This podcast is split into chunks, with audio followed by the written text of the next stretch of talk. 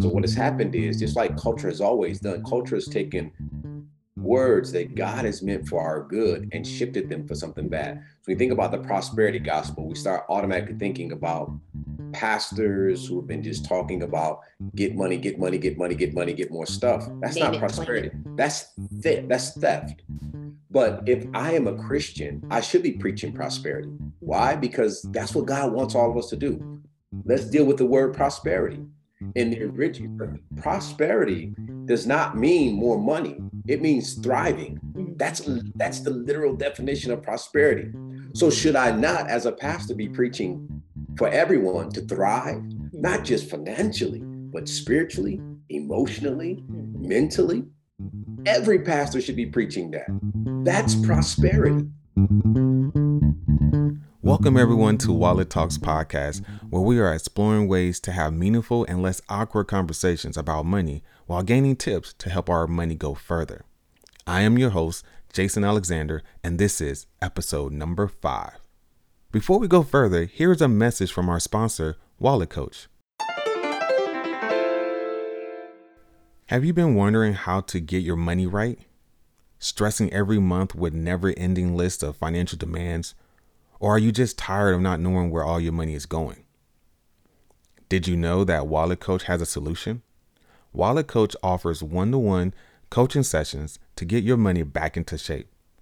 Wallet Coach was formed to help everyday people get financially secure and free by teaching a four step approach to money management. Our favorite testimony is one client who saved up $1,000 as an emergency fund within six months while only making $1,800 a month.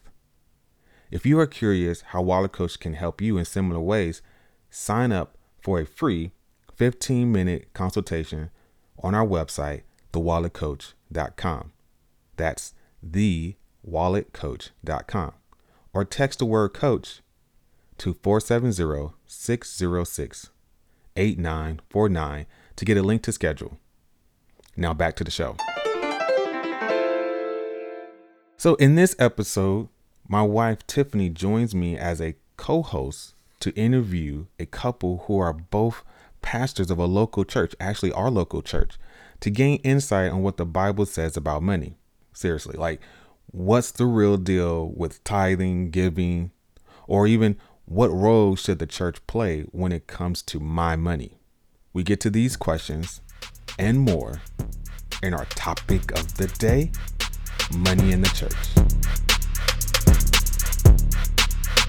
Welcome, everyone. We have another episode of Wallet Talks. I am joined by two incredible people. Um, they are personal in our lives.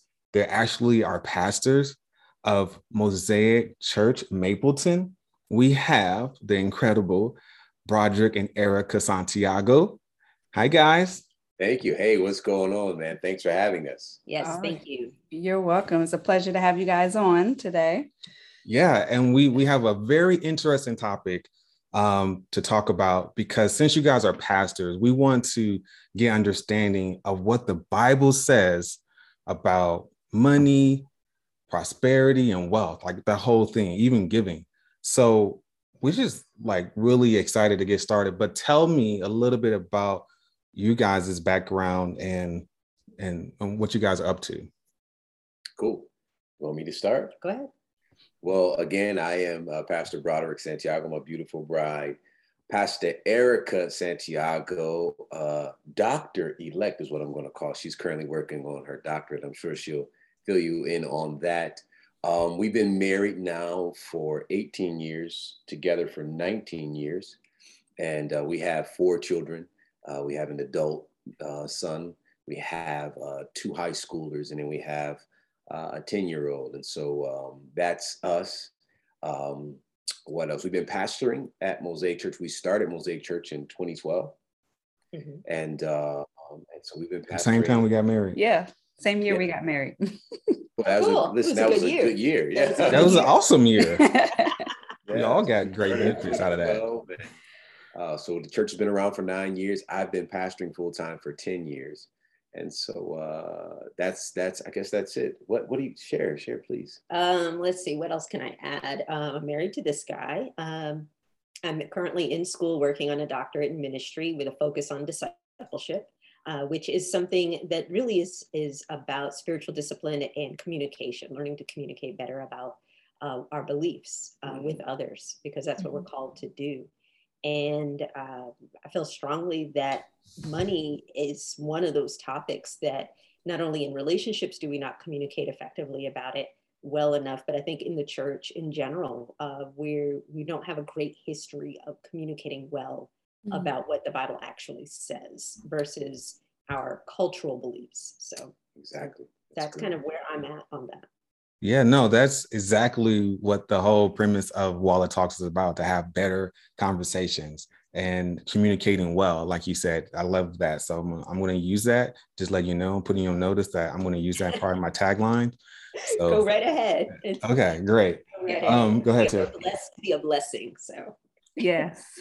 And going in line with that, talking about what the church has covered in terms of money, what has what was you guys' experience as it relates to money and um, what you learned in the church about it? As you grew up. or even as you just grew up, not even necessarily in the church, but as you grew up as a child. Um, well, I'll, I'll, start with that one. Uh, so we have different backgrounds. Um, I grew up in church. Uh, Broderick did not. Um, which I think is actually a plus for him sometimes.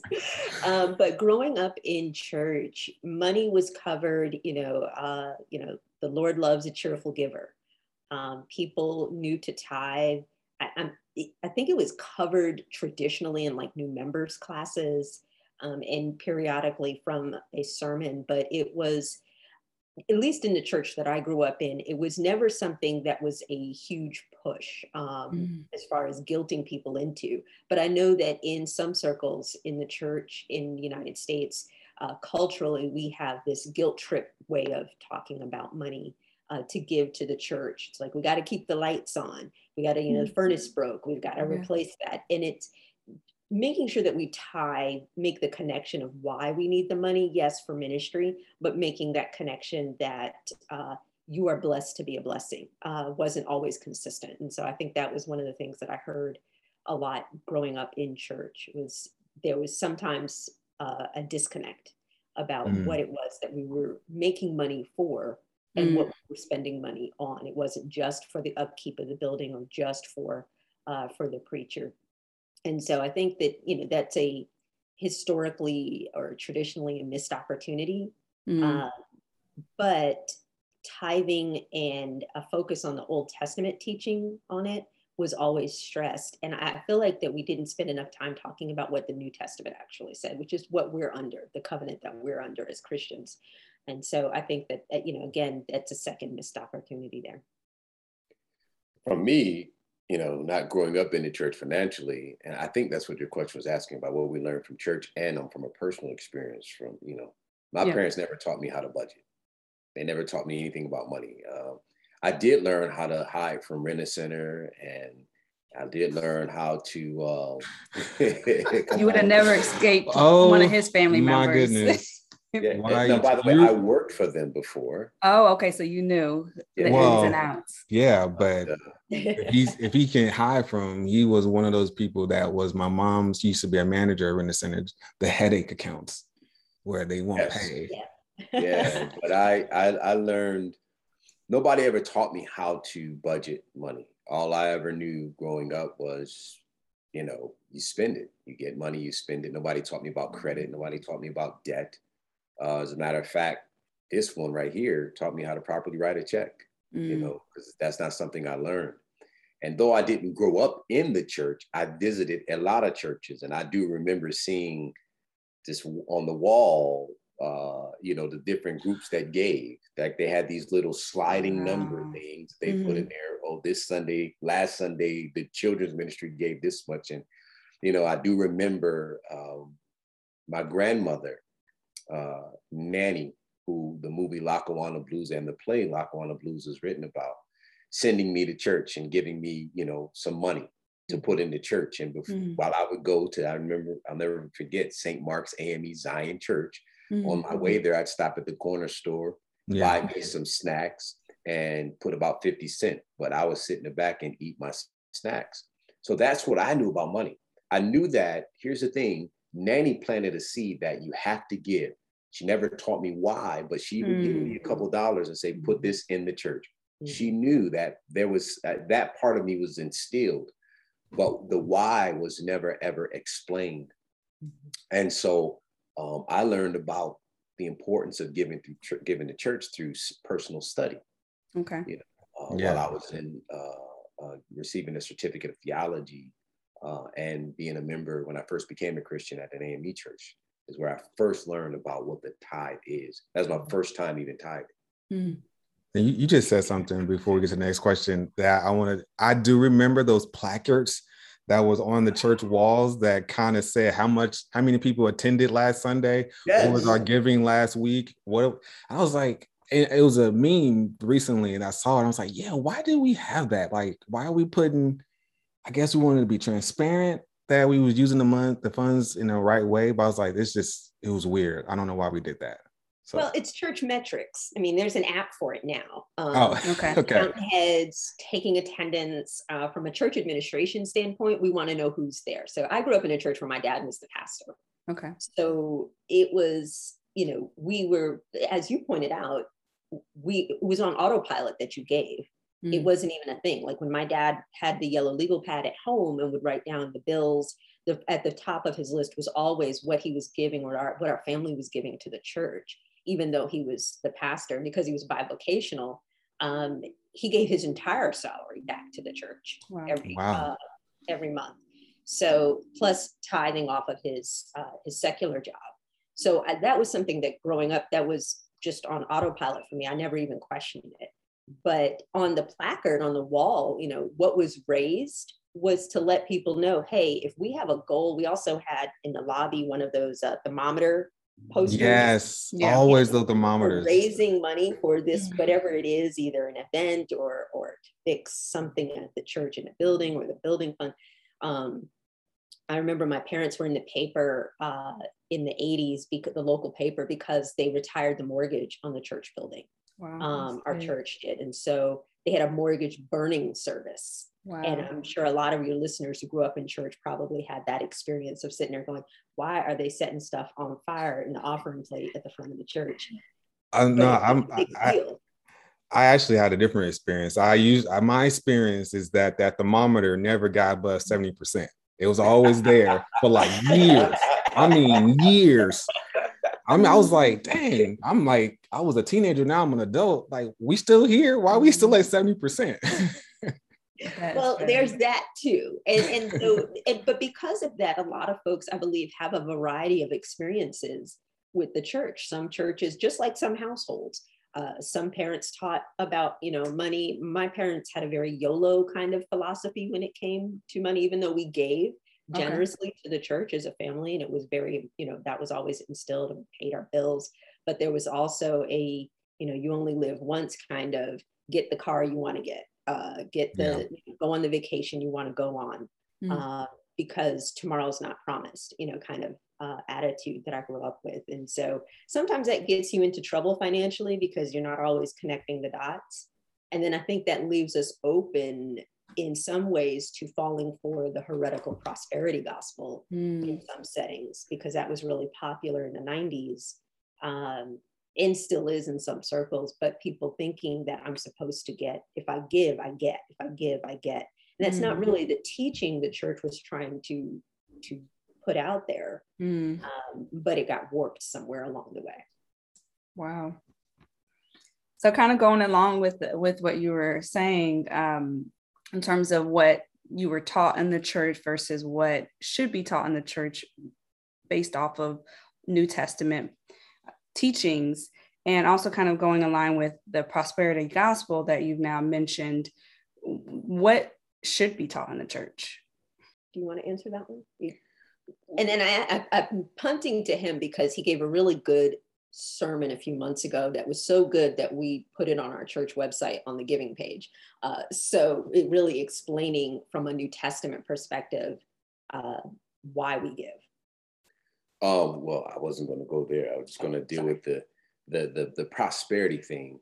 Um, I'll, I'll say it this way: I preach the prosperity gospel because okay. God, I mean, pros- we, we have to deal with what the word is. And, and so what has happened is just like culture has always done, culture has taken words that God has meant for our good and shifted them for something mm-hmm. bad. So we think about the prosperity gospel, we start automatically thinking about pastors who have been just talking about get money, get money, get money, get money, get more stuff. That's Name not prosperity. That's theft. That's theft.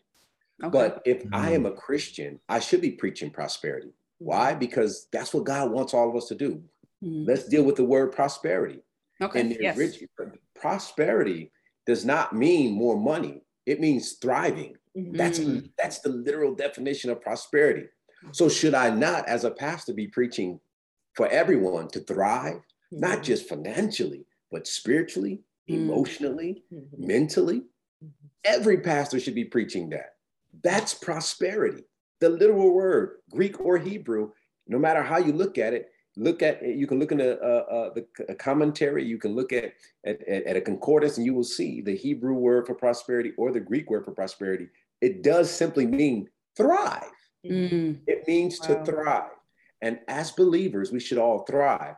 Now what culture has done is take that one little bit because preachers who preach about you know oh i got to get mine. Oh you need to come up. This is your winning season. This is you know that's not prosperity that's that's that's that's heretical in mm. nature. Mm. And that's not what the prosperity. So when we talk about prosperity gospel, there is such a thing. And I think it's just the gospel. Take mm. prosperity off of it. The gospel is about prospering. And so um, I went off on a tangent there. Well, living life. Okay, so where where where you're going is living life. The verse on living life abundantly that, that Jesus right. So yeah. Like, yeah. what does an abundant life look like? In our culture and context right now, we think it's you got to have more money. But as sage rappers have pointed out, more money, more problems. Mm. And so mm. money is not the answer. Money yes. is a tool. And I think that's the teaching that the church should be teaching. Money is a tool to be able to allow the church to do what the church is here to do, which is yeah. to help the community thrive um, we from a western perspective we have a tendency to look at things from an indi- very individualistic pers- point of view yes so it's all about me and my house and mm-hmm. what i can do mm-hmm. but the bible isn't written in a western the uh, western philosophical context right the bible yeah. is written in, in god's word is written from an Eastern philosophical context, mm. which is based on the community. And we see that in the book of Acts everybody pooled their resources together even in the old testament it was about pulling your resources together exactly. and so the people who weren't working were the levites the tribe of the levites who were, were tasked with being the priests mm-hmm. um, so they because they didn't work the tithe and the giving and offerings were going to them but in deuteronomy 26 it also points out that the tithes and offerings not only go to the levites to the priestly class to the clergy but also to the widows and orphans, the mm. poor, uh, to the foreigners that are visiting among you. And so when you have someone who's an atheist reading scripture, and then they turn and they look at our Christian stance on immigration, on our, mm. our political stance on uh, people that are refugees, uh, it's it's inconsistent and it's confusing. We're we're diminishing our witness as believers wow. and followers of Christ. So when we think of living life abundantly, it's all of us living abundantly. Mm, and that's, that's the context that the Bible is is written in that we go back and we look at it. It's, no, it's all of us do well. Because here's the thing: when we go all the way back to creation, God speaks in the uh, the from the perspective of the Trinity. It's all of us, the Father, the Son, and the Holy Spirit, mm-hmm. create mm-hmm. man in our image, is what it says. And then when Adam and Eve screw up in the garden, they both get punished. Yeah. It's it's and, and every time we see there's a screw up with the children of Israel in the Old Testament, they all get in trouble. Mm. It's not just that one person that gets punished that caused yeah. the problem. It's everybody got punished. And so everybody thriving is the goal of the church. Where we miss it is because our American individualism says the pursuit of happiness is an individual task. Wow. Ooh, say that again, Pastor E. We call her Pastor E, by the way, people. We call her, we call Erica Santiago, Pastor Erica Santiago's Pastor E. We call Pastor Broderick Pastor B. So Pastor E, say that one more time, please. our American individualism points us to the pursuit of happiness uh, and not a not being a group effort. It's um, and I'm terrible at repeating myself. So That's I know I just said that in a completely different way. It's better. Uh, it's it was more it was better. So that don't worry about it. I wanna I wanna go back and talk about something because when Pastor B was saying prosperity means thrive, yes. I was like, yes, that's I love that. But then my mind went to a place that I want you to help clarify. Mm-hmm. When the word thrive, does that mean I have no more struggles? No. Mm-mm. Doesn't mean that. You thrive in the midst of struggles. That's what faith does.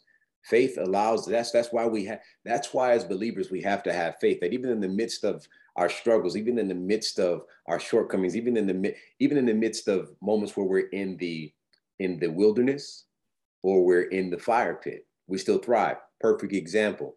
Um, if we can go Old Testament here, the three Hebrew boys who were yeah. thrown into the pit. Yes. Right. Mm-hmm. When they were thrown into the pit, were they still thriving?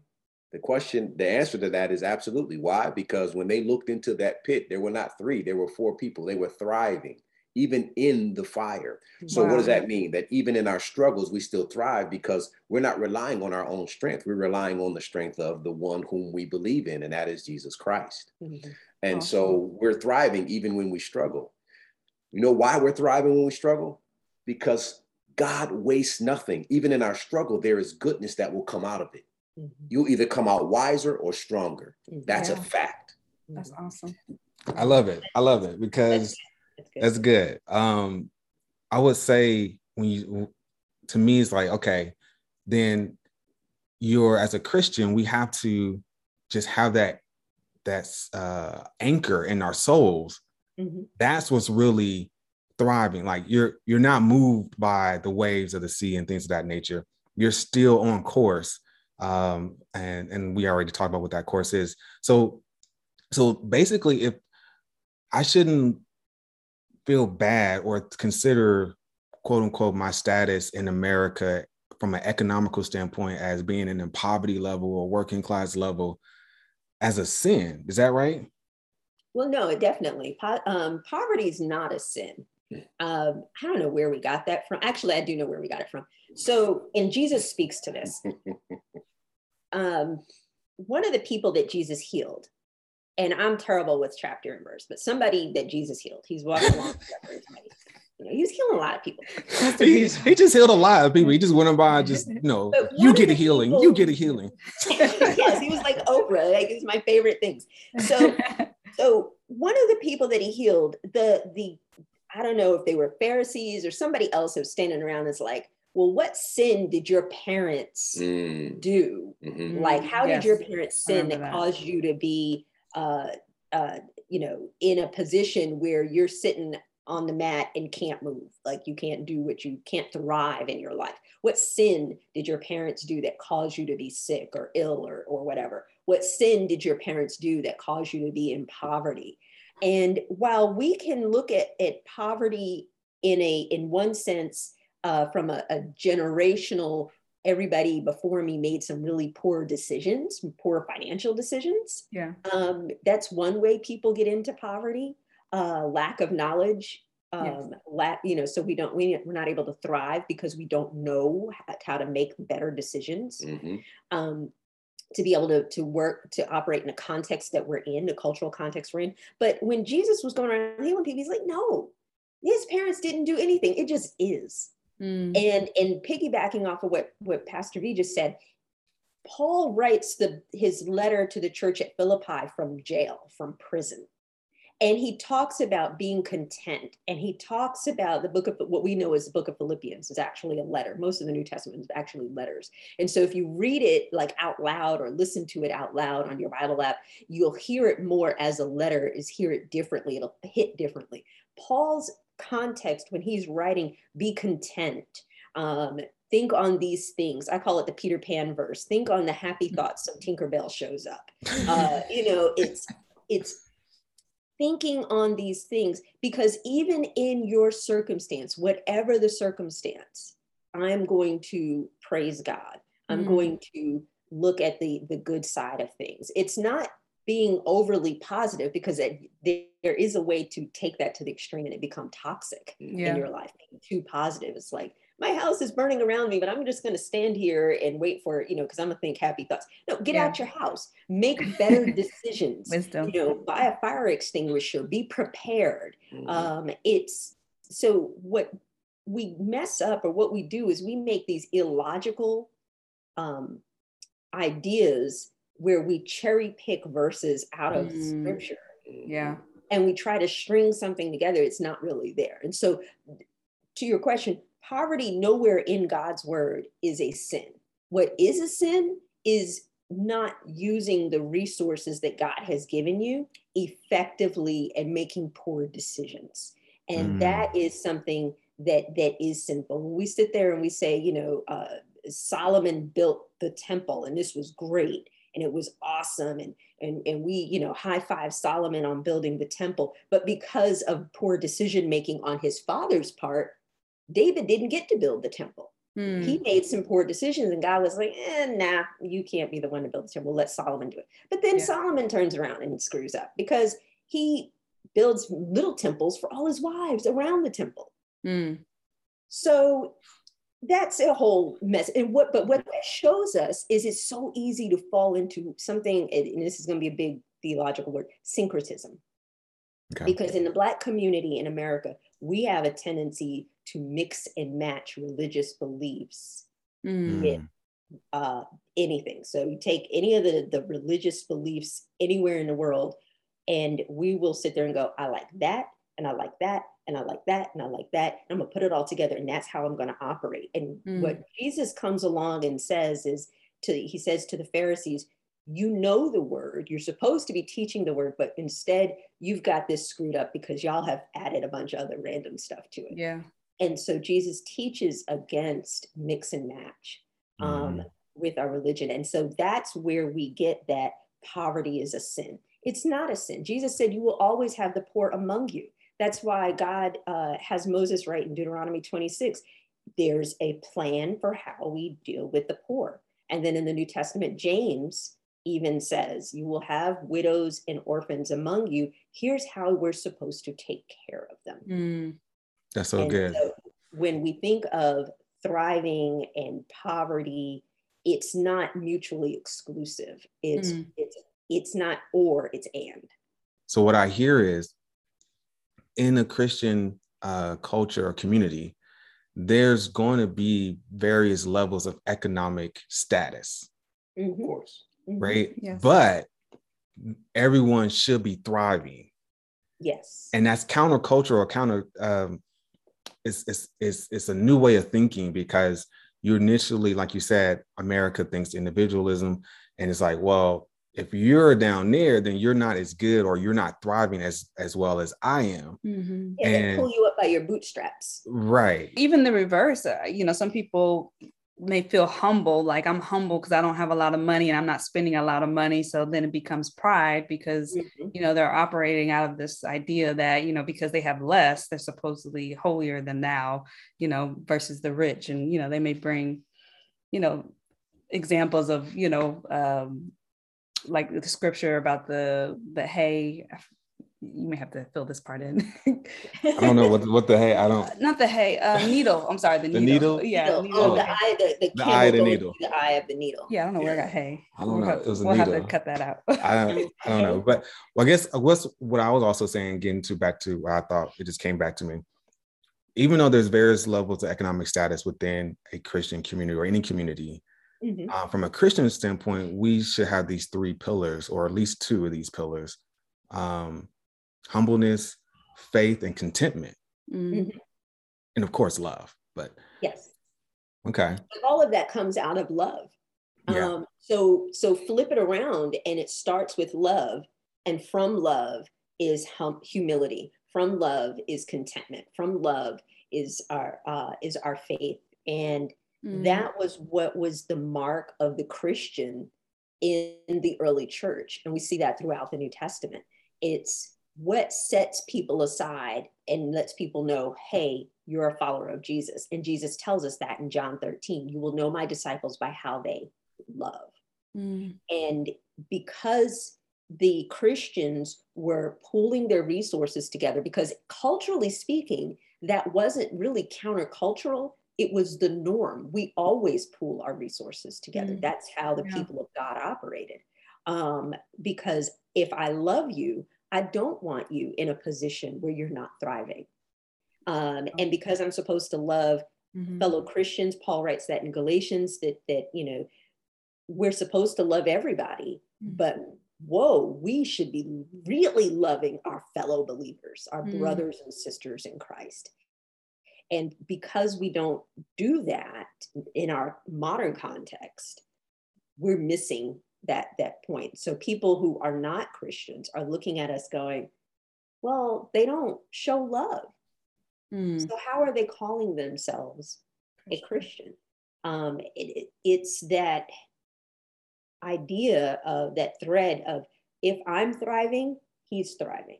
Why? Because he's with me and building these communities of, of faith.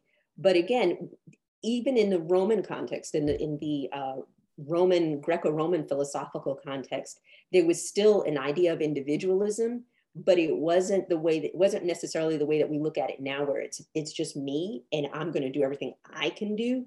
There was one of it was more of the we're all in this together um, but i believe that i'm better than you type of attitude. That was more the roman philosophical way of looking at things. Mm. and, and here's the real kicker the reason that paul and his crew kept getting run out of town every time they went around and spread the gospel is because the idea of community and collective identity or collective um, of pro- collective prosperity, collective thriving in Roman culture was you're not worshiping our gods. Mm. And mm. we can't have that because you're going to cause famine and drought. And, uh, you know, if you're not going to the temple of Artemis in, in Ephesus and, and leaving an offering, then you're going to cause problems for the rest of us. Mm. So the Christians got blamed a whole lot in the early church in the first few hundred years for stuff that they had nothing to do with, all because of the exclusivity of worshiping God. Mm. And that's the difference. That's why syncretism is such a problem in even in the church today, because we are an exclusive. God said this in the Old Testament, and Paul reiterates this in the New Testament, and Jesus says it in the Gospels there will be no other God before me. Anything mm-hmm. else is an idol. Yeah. Yeah. Because in the Roman culture, in that context, and even in our modern context, we keep wanting to put things before God in our lives. That's, and so awesome. it ends up being idolatry. But the reverse is, from their perspective, uh, is well if you're not with us you're against us. Mm. and that's why the roman uh, why the roman uh, society put the the christians in front of the lions in the arena because they were like well, listen we need y'all got to go. Wow. Lambs to the slaughter. Yes. Lamb to the slaughter. So you mentioned something earlier too that uh, christians are going to be known by their love and love is uh, pulls all the the faith and contentment together. Mm-hmm. isn't one of those isn't love is an action word right? It is. All right so so we're going to shift in and it's a choice. That's good. So one of the things the actions i think from a money perspective to show love is through giving. Mm-hmm. mm-hmm. so we're going to shift and talk about giving and dive into that a little bit more yeah. So what what does the Bible say about giving? I know you, touched on it a little bit already in terms of, you know, we should be working, uh, helping our fellow man to to thrive. And so, could you give any more additional context to that? And you can also include things related to tithe offer, offering. Awesome. Yeah. So a lot of people will say, you know, because we're New Testament Christians, that that you know we shouldn't have, you know, the tithe does not apply to us. Uh, they talk about it even in the in from a perspective in the New Testament, how you know Jesus doesn't really talk about the tithing, about tithing. And um, as I've said before in a previous message, that they didn't talk about it because it was something that was regularly practiced. They didn't have mm. to keep writing about it. They didn't have to tell you. It was something that was already a part of the culture. It was a part of how they did things, especially those who were in the Jewish community. Okay. That's something separate. That's a heart thing. Paul talks a lot about giving, especially when it comes to the letters he wrote to the churches. Mm-hmm. You know, he's, he talks about giving according to your heart. He talks about how churches helped each other. Mm. Uh, he, he, he, he actually uh, encouraged and, and, and uh, acknowledged uh, the giving of the, of the different churches, like mm-hmm. in, in Galatia and in uh, Colossae. And, mm-hmm. and so giving is above and beyond the tithe. So mm-hmm. the, the tithe was a part of it. It's like, it, it, it's like, like taxes. We don't talk about it. But when you look at your check, right, Social Security and all of that stuff comes out automatically. Yeah, yeah, yeah we that, that was just a part of it. So I don't right. have to write about paying your taxes. If you receive a salary, not a contractor, but if you receive a salary, Uncle Sam is going to just take his, and we ain't got to yes. talk about it. Mm-hmm. Jesus kind of talks about that a little bit when they try to question him about rendering unto Caesar what is the Caesar's. Yes. But the tithe, the reason why I don't talk about a lot in the New Testament is because it was something that was commonly practiced. Mm. As a matter of fact, Jesus did talk about the tithe. He said, Yes, tithe, do mm-hmm. that. Mm-hmm. You, you, you, should do that. I mean, yeah. that's what you do already. Don't stop doing it. mm-hmm. What percent? Yeah. So, so what is a tithe? Mm-hmm. Right. So let's talk about that. The tithe predates the law. Before it was a law, mm-hmm. uh, Old Testament, a tenth, meaning 10%. And back then it wasn't money, right? Money is a new concept, if we can be honest with you. Money. Mm-hmm. Transactions have been happening since the beginning of time. Mm-hmm. But how we transacted what, you know, the different kinds of currency we use has transcended time. There was cattle, mm-hmm. there was oil, there were there seashells. were seashells, there were crops there were, um, you know, in, Alf- in, in, in, in Africa, they had the curry shells, cowrie shells rather. So there, there's always been different things we use transactionally to form transactions. Currency has had taken all kinds of shapes and forms, mm. but now we use paper called money. Uh, and it's chart and we're starting to not use paper and we're moving into uh, digital currency mm-hmm. As, and, and, and, and, and how we transact will always change. So in the beginning, when we talk about the tithe, there it was an exchange of crops. He gave 10% of, of their crops or 10% of their cattle or 10% of their flock. That was the transaction, a tenth. Um, and then there was the first, uh, the first fruit, like the first of it, they would give the entire. So let's talk about a crop. Uh, let's just say the first harvest. They would give the entire first harvest as an offering to God, mm-hmm. not 10% so that the rest of it would prosper. Mm. We don't talk about that at all because, you know, telling yeah. somebody, hey, you got a new job, your first paycheck, that's your first fruit offering, give the whole paycheck. Mm. We don't mm. talk about that anymore. You know, you didn't say that at all to me. So I was just, I'm just glad, you know, just for those, they didn't ask me that. My, he prayed for me to get a new job. I got it, but he didn't ask me to give his first check. because I think that's a teaching that has to happen. You can't, here's my thing and, and and that's the beauty of me not growing up in the church i only i, I think that before you start asking of things you have to teach why you're asking here's why Good. you do that here's the Good. biblical precedent as to why you do that here how here's how it ties to us as new christian i mean new testament christians so to your point again the tithe is 10 and it happens before you give to caesar meaning uncle mm. sam in our case mm-hmm. so it's expected the same way was expected in the Old and New Testament is expected of Christians today to give the tithe.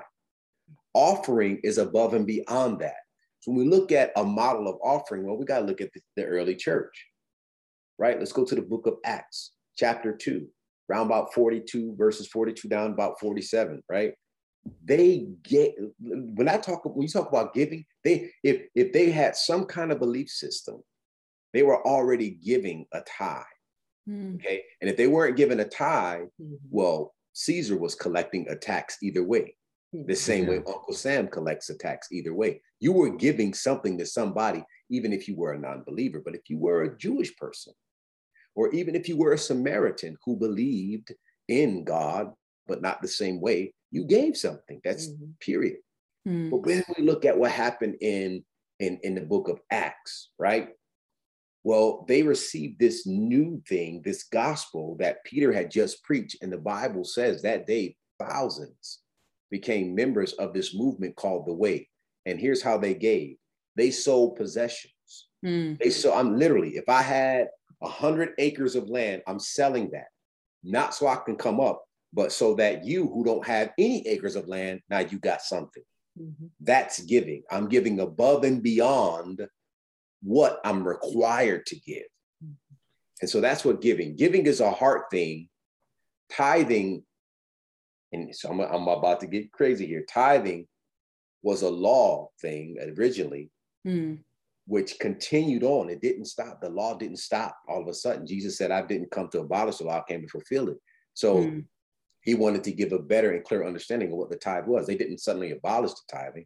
No, tithing was still happening. But we, but but giving was a whole nother level. It's a heart thing. So tithing is the requirement. Giving is the heart thing. It's a matter of the heart. Mm. So anytime in the New Testament they talk about uh, God loves a cheerful giver, that's that's not tithing. that's, ah. Tithing is it, uh, God expects you to do the bare minimum. Well, and, and that's the, the verse that I know I remember hearing my dad say all the time when he would talk about uh, tithing is from the book of Malachi, at the end of the Old Testament. Um, you know, bring all the tithes to the storehouse. Mm, and yeah. when we think of, when we jump into the New Testament, when we think of the automatic assumption that there was giving, ha- giving happening, um, in the storehouse. Like there was, we had stuff together. That's the lesson in Joseph um, in Genesis. You know, the fact that the uh, that that Jacob and Joseph's Joseph's other brothers were saved because even through a bad experience of being thrown in the the pit and being sold into slavery and being um, in uh, the, the the Pharaoh's household and moving up the ranks to prime minister level, his vision of knowing that we need to save and store in the storehouse that predates the uh, all of that, that whole story predates Moses in the Ten Commandments. Mm-hmm, mm-hmm. Um, Abraham and his exchange with Melchizedek in, uh, in Genesis predates the Ten Commandments. Um, so when we talk about tithe going before the law, it happens before the law. There was always this appreciative, dis- spiritual discipline of, mm-hmm. I know I didn't do this on my own. I need to make sure the people who are tasked with making sure the rest of us can thrive in the community, mm. have what they need. So the storehouse is filled. And so there's this automatic assumption. And when it becomes a heart issue for the Christians, mm. um, it's a heart issue because it's like, hey, we're not just giving because we have to. And so one of the things I saw as I was I was thinking about our, our talk today was an article that was on ChristianityToday.com. And they talked about how we have used the poor widow the, who gives her two mites, or we always say the poor widow gave her last two pennies to the yeah. church, mm-hmm. and she mm-hmm. was blessed for it. But what we actually miss in the context, and Jason and Tiffany, you guys know this about me from Bible study. I'm always like, we take one verse and run this way with it when the rest of the verses around it go that way. yeah. And so, uh, so what happens in that that story in the in the context in Mark uh, Mark 12, and it's also told in Luke's gospel, Luke chapter 21 and Mark chapter 12, the poor widow, Jesus is actually saying he's rebuking the way the temple leadership has mismanaged the funds that were being mm. stored. Mm. And so the problem that people have today is mismanagement. Mm-hmm. Mismanagement makes CNN.com. Mismanagement makes it mm-hmm. to uh, to the evening news. Uh, it's like, oh, this guy stole all the money from the church. Uh, mm-hmm. management is a problem. We actually had a running joke the first few years in our ministry. Um, our, we had a minivan that was missing a hubcap. Mm. and, and, and and part of his offering talk on Sunday morning was, listen, y'all know I'm not stealing from the church. I'm missing a hubcap on my van out there in the parking lot. You know, we're not, you know, we're because it's like you feel compelled that you have to put this disclaimer on like hey i'm not stealing the money going mm. back to the placards on the wall of the of the church and the tradition like hey we're not stealing here's look you can see everything that's there and why yeah. do we have that we have that disbelief because of judas mm. because judas was the treasurer in jesus's merry band of crew and and and in, in his crew judas was took from that and created all kinds of problems but yeah. even God was able to use that problem into setting in motion the things that were supposed to happen so that Christ could die for our sins and be resurrected. And that was the thing that the people were celebrating. So, but this woman, the question that nobody ever asked, and this is the thing the article is pointing out in Christianity Today, the thing that people never ask is why was this widow destitute and giving her last two pennies to the to the temple why was she even there Mm. Yeah. and previous to that jesus is turning over tables of the money changers he's in there clearly complaining about hey i got a problem with the way y'all are doing things Mm. and so why wasn't the church why wasn't the temple giving to the widow why was she why did she only have two pennies like Wow. what th- that shouldn't happen Mhm. and so jesus is giving commentary and and and uh responding to the pharisees saying you're not doing what moses wrote in deuteronomy 26 you're not doing what you're supposed this lady is clearly not taken care of and Mm. he says woe to y'all watch out the pharisees are over there with their fancy robes and their fancy cars and their fancy houses and they're taken care of the pharisees Mm. being the church leaders temple leaders but Mm. then Jesus is like, it goes, and you're not helping people like you're supposed to be. That's not what Mm. this money is not for you to have the fanciest robe. It's Mhm. for us to be helping people. And and Jesus goes, but that's cool. Y'all keep doing that. The temple will be destroyed. Mm. Now, here's the interesting thing about Jesus's prophecy, because we don't teach that prophecy in the context of the widow or what Jesus is complaining about with the money changers. In AD 70, about 50 years after all this stuff happens with Jesus and the resurrection, the temple does get destroyed. Mm. Why? Because the people who politically were upset that Jesus didn't come to create an earthly kingdom, that's why they released uh, Barabbas instead of Jesus. Mm. Uh, right before Easter, they they choose Barabbas because they think they're going to need to take back their political boundaries Mm. as a country by force. But that's not what Jesus teaches. Jesus talks about is in our mind. And in our mind, if we're thriving emotionally, uh, mentally, spiritually, and physically, all of those things come to, to pass. So Jesus predicts that the temple will be destroyed, and it was um, because of a political uprising uh, with the Jews, and, and they got beat out. And in fact, the the uh, the record of that adorns the Colosseum in Rome to this day. Wow. Wow. And so what we miss is we don't tie it all together. And Yeah. that's where the the question of thriving, the question of why we give, we give not because we want the preachers to drive a nice car. We give because the church is here to help support. And it, that's why it's a heart issue. Because if I love you, if I love my neighbor, I want to see them thrive. Yeah. So, what do you do for the person who feels like they're the ones that should be given to? Are they still responsible for giving the tithe if they're Christians? Yeah, absolutely. If they're able. And that's that's the message with the with the lady, with the widow, with the two mites. It's like Okay. you- because here's the thing it's a it's a percentage if i have a mm. dollar then that's 10 cents Yeah.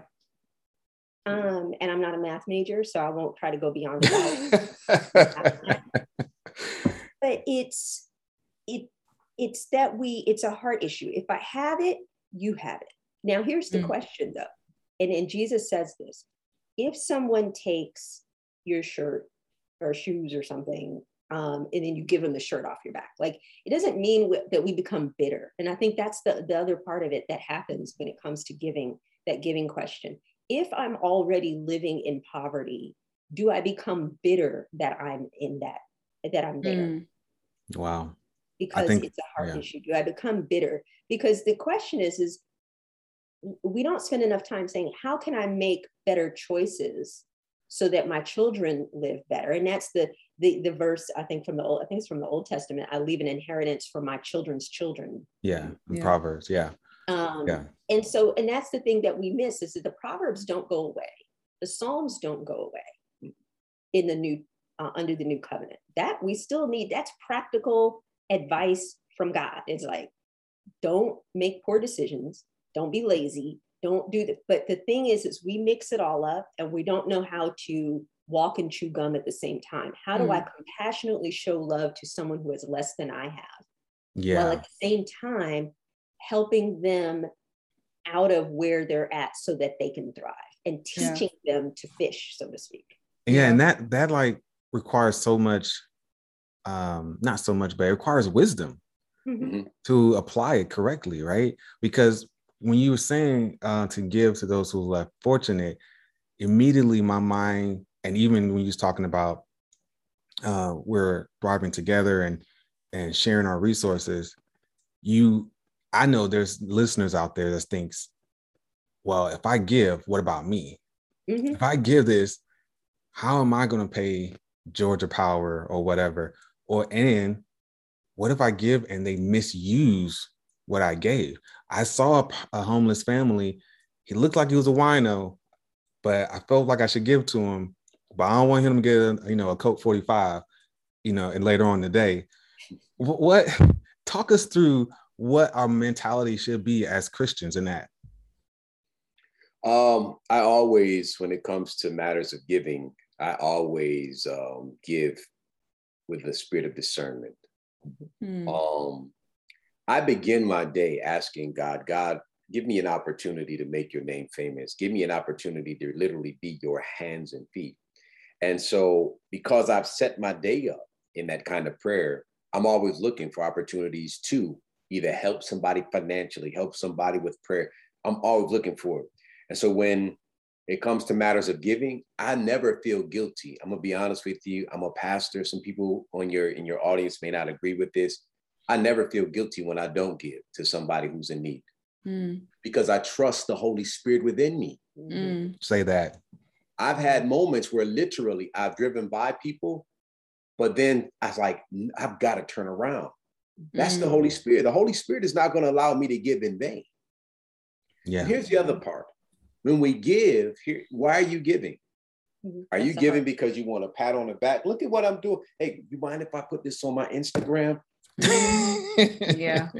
I want the world to see my good deeds. Yeah. Mm-hmm. Jesus talks about that. Do not, right at the beginning of the Lord's Prayer, he says, do not pray um, where you're standing on the street corner so everybody can see you.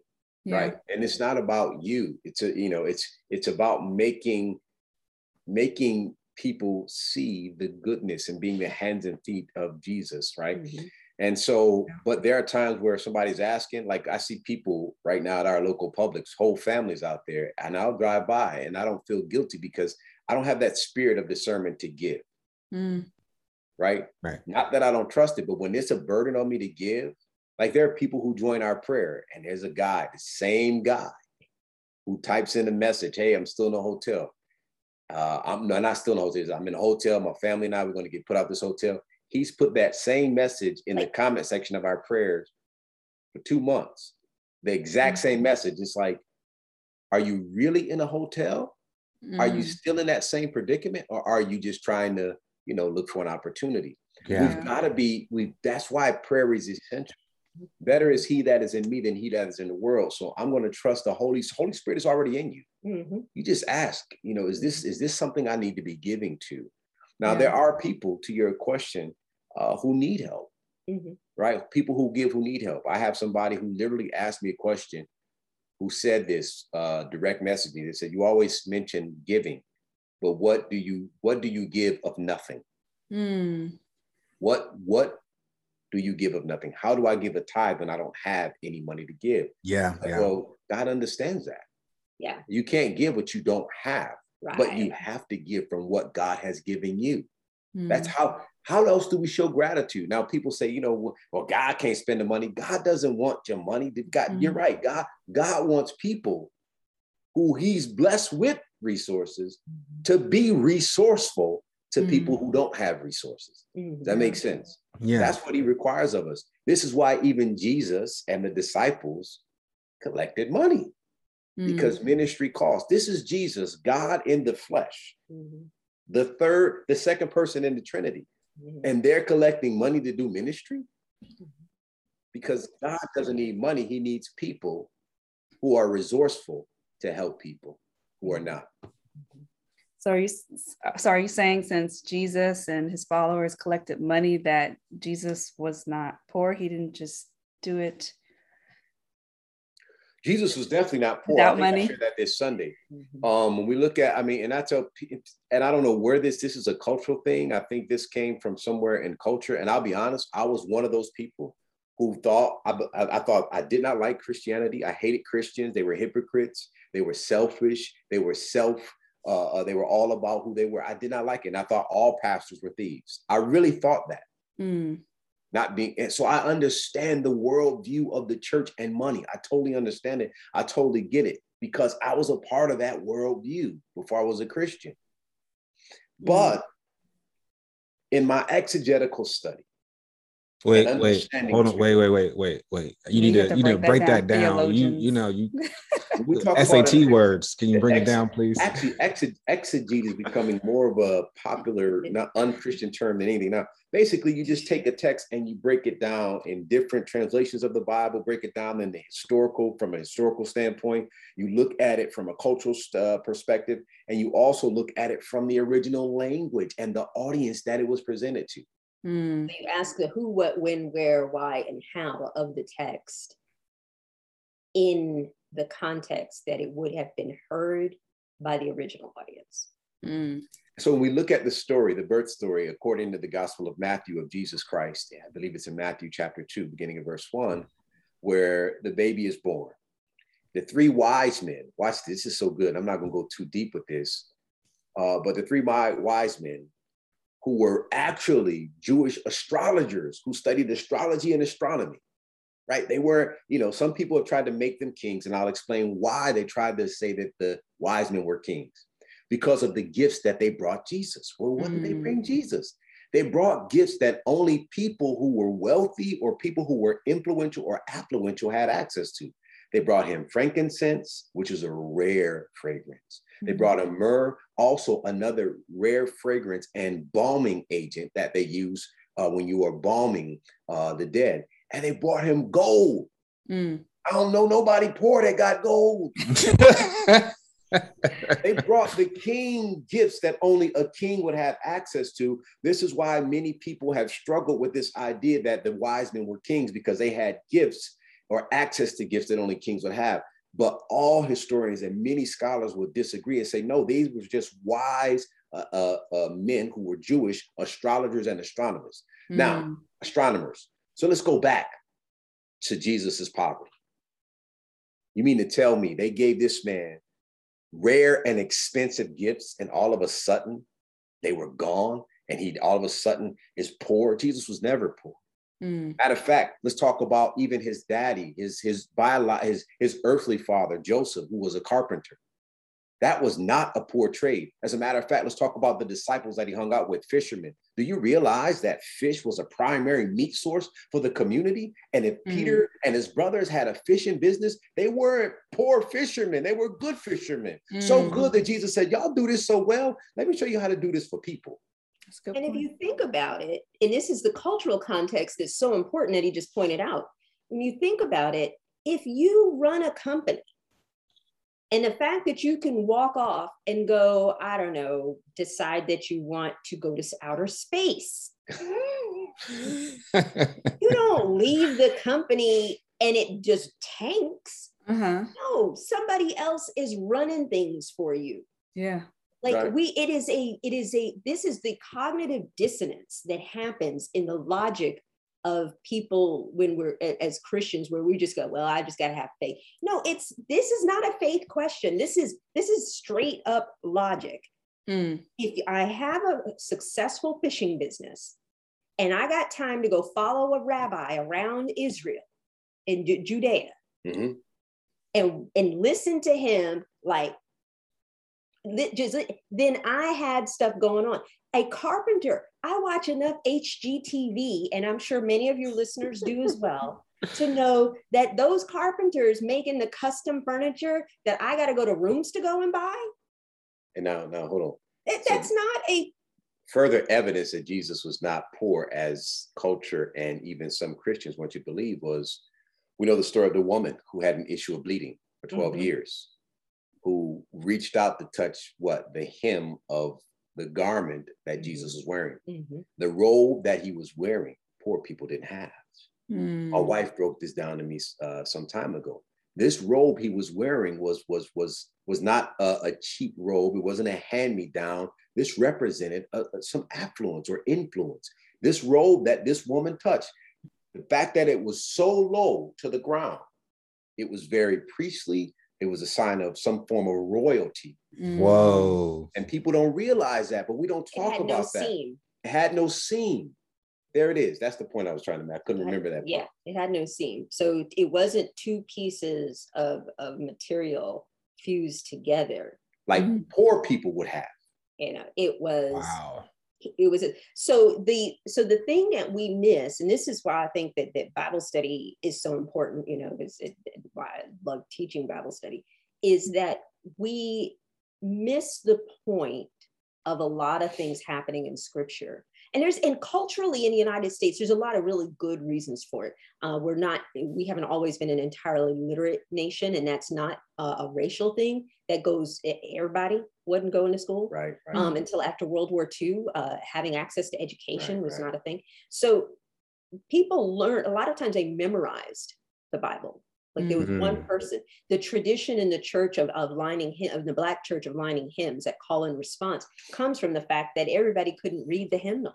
Right. So Mm. you had the deacon up there that would rattle off the words. So it's it's there's there's cultural reasons, but when when we take the time to exegete the text, what you're really doing is going and asking all those questions. It's like, well, why was the widow there at the temple that day? Why was Jesus, uh, you know, not really, po- you know, not poor as we think? Where did we get that idea from? And And and I think that, and I'm sorry to Oh, cut go you, I think that every Christian, it's not the job of just a pastor. I think if you are a Christian, you should be studying. You shouldn't, you shouldn't, and I'm saying this to my congregation, right? If you are watching this, I don't want you to just sit there and listen to me and not check me on everything I say. Mm-hmm. I want you to check me. I want, I want you to see, like, yo, is he telling the truth?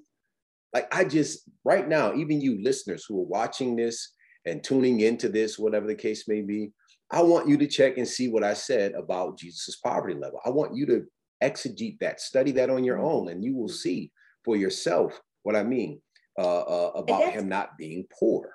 that's actually and that's a really good point i'm glad you mentioned that because i think it's part of the context part of the the the conversation about money in the church Mm. um we are in the new testament peter writes this we're the priesthood of believers Mhm.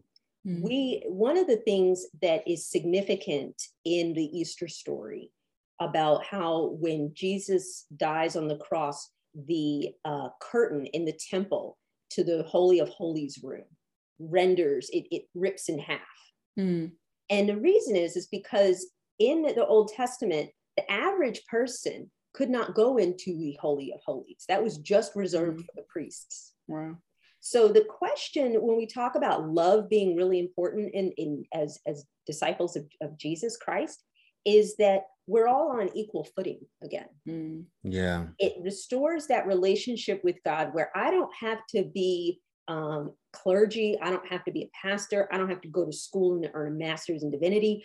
I can read god's word for myself. And thanks to the internet today there's a whole host of tools out there that are free that i can use as a resource for learning challenge that we have in the body of christ is we don't think that, that we're, we're so used to this power dynamic whether it's a patriarchy power dynamic or a socioeconomic power dynamic, that we have put that into our belief system in the church. And we've said, I, if, if the pastor doesn't say it, then, you know, I, I don't know what it is. Or, or if, if I don't know it for myself, I always have to ask him or ask her.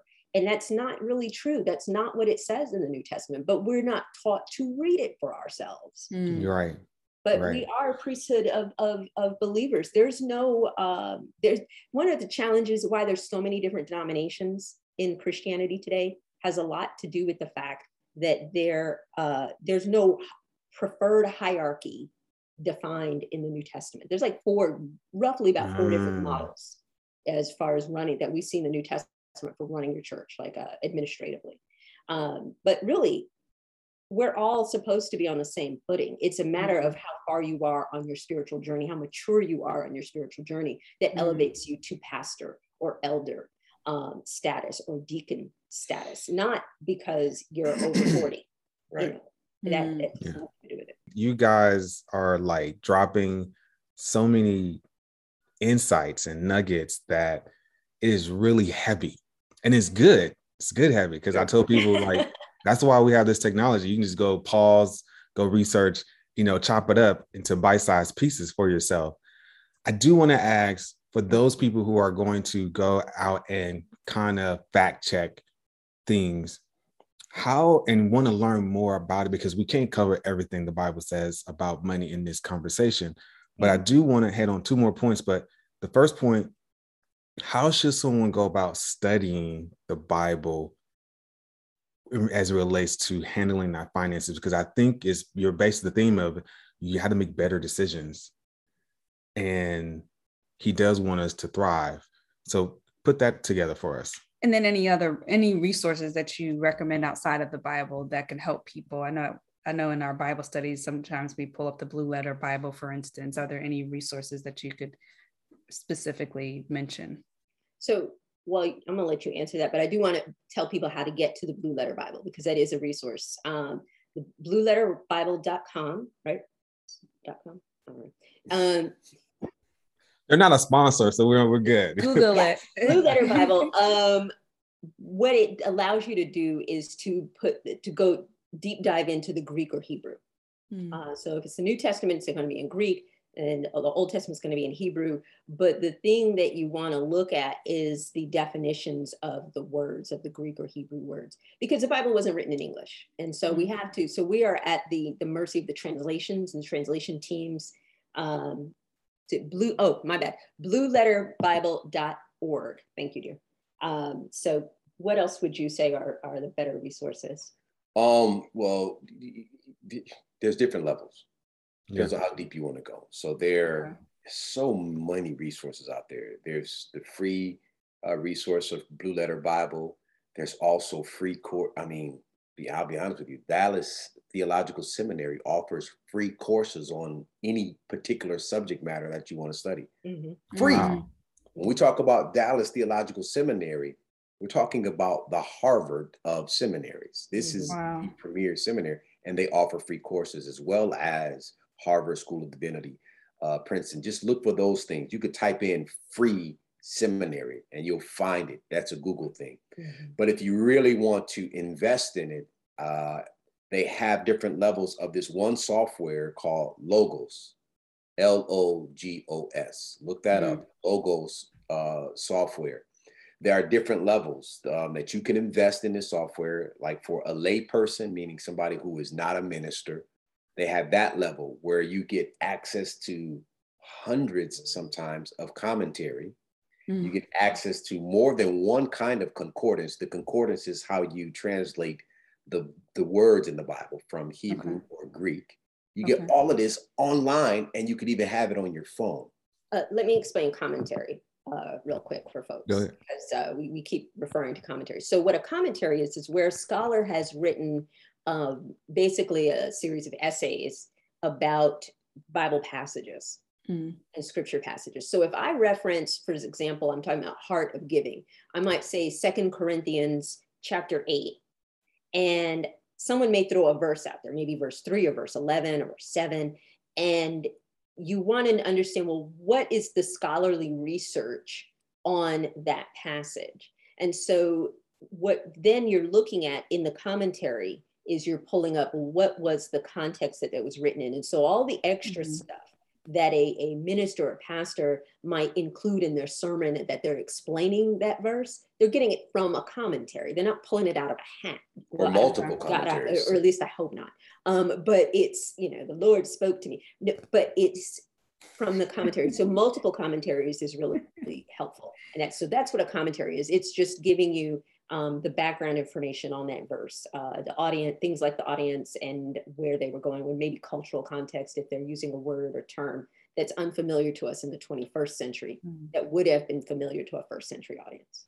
Yeah, and um, just so the audience knows too, um, if you're going to do some research on money and the biblical perspective of any kind of uh, money situation, uh, Pastor E and Pastor B both said something I want you guys to catch, and that was you have to look at um, the context, the who, what, when, where, and why. Like, who are they talking to? Why was this conversation even happening? And not just pluck out one sentence and then think of it. Like, I always say this I was uh, doing one of our Bible studies. if I read something that like that touched me, that stood out to me, I was like, all right, well, let me see what the prequel says. Let mm-hmm. me look at let me see what the prequel says. And then after that, I said, well, what's the sequel? And I look after the script mm-hmm. uh, after that that's verse. Good. That's how you should. That's that's exactly it. That mm. is exactly it. And that's a great analogy, the prequel and the sequel. Mm. Yeah. yeah. So man, you guys are just dropping so much. We're pretty much running out of time. And I got like two more questions. I'll probably ask you offline, but would you guys be willing to come back again to talk to us more? Uh, absolutely. Absolutely. We'll, sure. we'll try to talk less and just, yeah, just sit and let you ask questions. And, you know, sometimes no, deep. No, this, this, this was good because when we come back, we'll probably talk more about how to handle money from a marital standpoint, where two minds and two wills are coming together, mm-hmm. and they're supposed to be under, you know, God's uh, influence, and how how can that work? You know, that practically, and because I believe you guys have a marriage coaching consult, uh, consulting company, right? Yes. Tell yes, us about that. Do. It's called uh, Iago, I-A-G-O Wedding Consultants. Um, and what we do is we offer premarital counseling. We offer, you know, we could actually do your wedding. I could help you even plan your wedding. I officiate your wedding. But we also help you when after you've said I do. Um, we we want to make sure that you start right, mm. you stay right, and you finish right. Mm-hmm. Um, and that's what's important. And so um, we value premarital counseling. As a yeah, matter of fact, I so. think that if we did not have uh, premarital counseling, we would have a different understanding because we talk to so many people who don't understand the oneness of marriage. Mm-hmm. Mm. Um, and yeah. I can't wait to have that conversation with you because yeah. a lot of people have, you know, like, hey, you pay this bill and I pay that bill. And it's like yes. you guys are not roommates. You're you're you're you're married. Yeah. They're y'all's bills. Yes. Yeah. That student debt, yeah, that was your wife's or that was your husband's student debt, but now that's y'all's y'all. Yeah. That's, that's, that, but that's that's oneness. Mm-hmm. Yeah. And so we would love to come back and, and have that conversation. We're not, not here. Here's our disclaimer: we are not financial experts. No. Mm-hmm. Uh, we are not uh, uh, theologians per se, but we believe in the whole Word of God from the index to the maps, and that has been what has guided us in our marriage. Again, 18 years together, 18 years married, 19 years together. And we have, well, when we have that conversation, I have to talk to my wife to see how transparent we can be. oh no, he likes to be a little bit too transparent. And I don't think there's such a thing. I think people, I for me personally, I love success stories. I'm being honest with you. I don't, you can give me a list of step-by-step things to do. That's cool. But I want to see, have you ever suffered before? Right. Have you experienced homelessness before? Have you experienced foreclosures or any? I want to know that. And mm. and then like if I see you successful only and I don't see mm. that you failed, yeah. That don't help me. Here's yeah. your step-by-step tutorial on how to be successful. Yeah, okay, cool. Did you get that out of book or did you actually experience that? Yeah. That's why I'm transparent as a pastor. Because people have this per- perception that we're perfect. Man, we go mm. through ish like everybody else. Yes, I said that word. Yes, you did. actually, you know, that's actually a, a word in the Bible. Um, but uh, ish? yeah, ish. Ish. I was studying because uh, I'm. It does it does it mean what you're saying? Does it still mean? No. it's, it's, it's uh yeah. Anyway, I, I, I digress. But yes, we would love to come back. And our Instagram is Santiago Marriage Coaching um, Santiago Marriage Coaching. That's our Instagram, and uh, what we do is we we coach. We're not we're not here to counsel. I will if you have like real serious issues, I will refer you happily to a professional and licensed counselor. We're mm-hmm. here to mm. coach you, which is a little bit different than counseling. Yeah. Um, because but most people don't need counseling. Most of us can need coaching. We just need somebody to tell us what here's the here's the playbook. Mm-hmm. Here's what I need to do. Come on. Mm-hmm. And that's I think why uh, wallet coach is such a great concept because mm-hmm. you're not here to counsel. If somebody's got real financial issues, they need to be in front of a financial planner who can see their budget and see yeah. what's going on. But you're here to provide coaching. Here's mm-hmm. the play by play. Here are some, some, some, suggestions for how you can navigate where, where, where you're at right now uh, financially yeah. in, in, a, in a biblical way. And so I think yeah. that that's awesome what you guys are doing for folks. And think about coaches, they always encourage. Yes. Yeah. Counseling, they're just going to say, this is what's wrong with you. This is what you need to do. But coaching, there's encouragement, there's mm-hmm. exhortation, there's, there's, mm-hmm. you know, there's, there's this love uh, and this desire for success for the people you with. So, mm-hmm. anyway. Yeah. Wow. Thank you. Thank you for the plug. Thank you for those those those kind words. Tiffany, you got any more questions for the lovely Pastor B, Pastor E? No. Are there any? Well, actually, are there any other platforms that you would like to uh, mention where they can find you on social media? We are mosaicchurch.org. Mm-hmm. Okay. That's where we want you at. Check us out. We are mosaicchurch.org.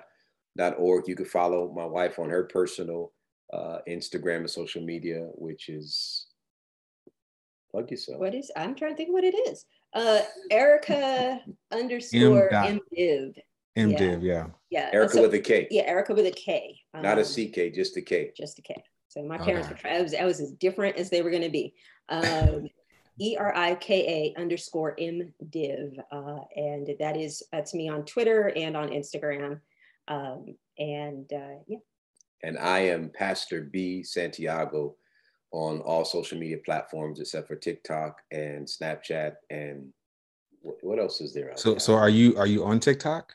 No. Is Pastor B on TikTok? Huh? I'm not. I'm actually on TikTok, but that's to watch our kids. that's another one. TikTok, but that's another story. Yeah. When we story. get back, I would love to talk about about about the Christian perspective regarding wealth.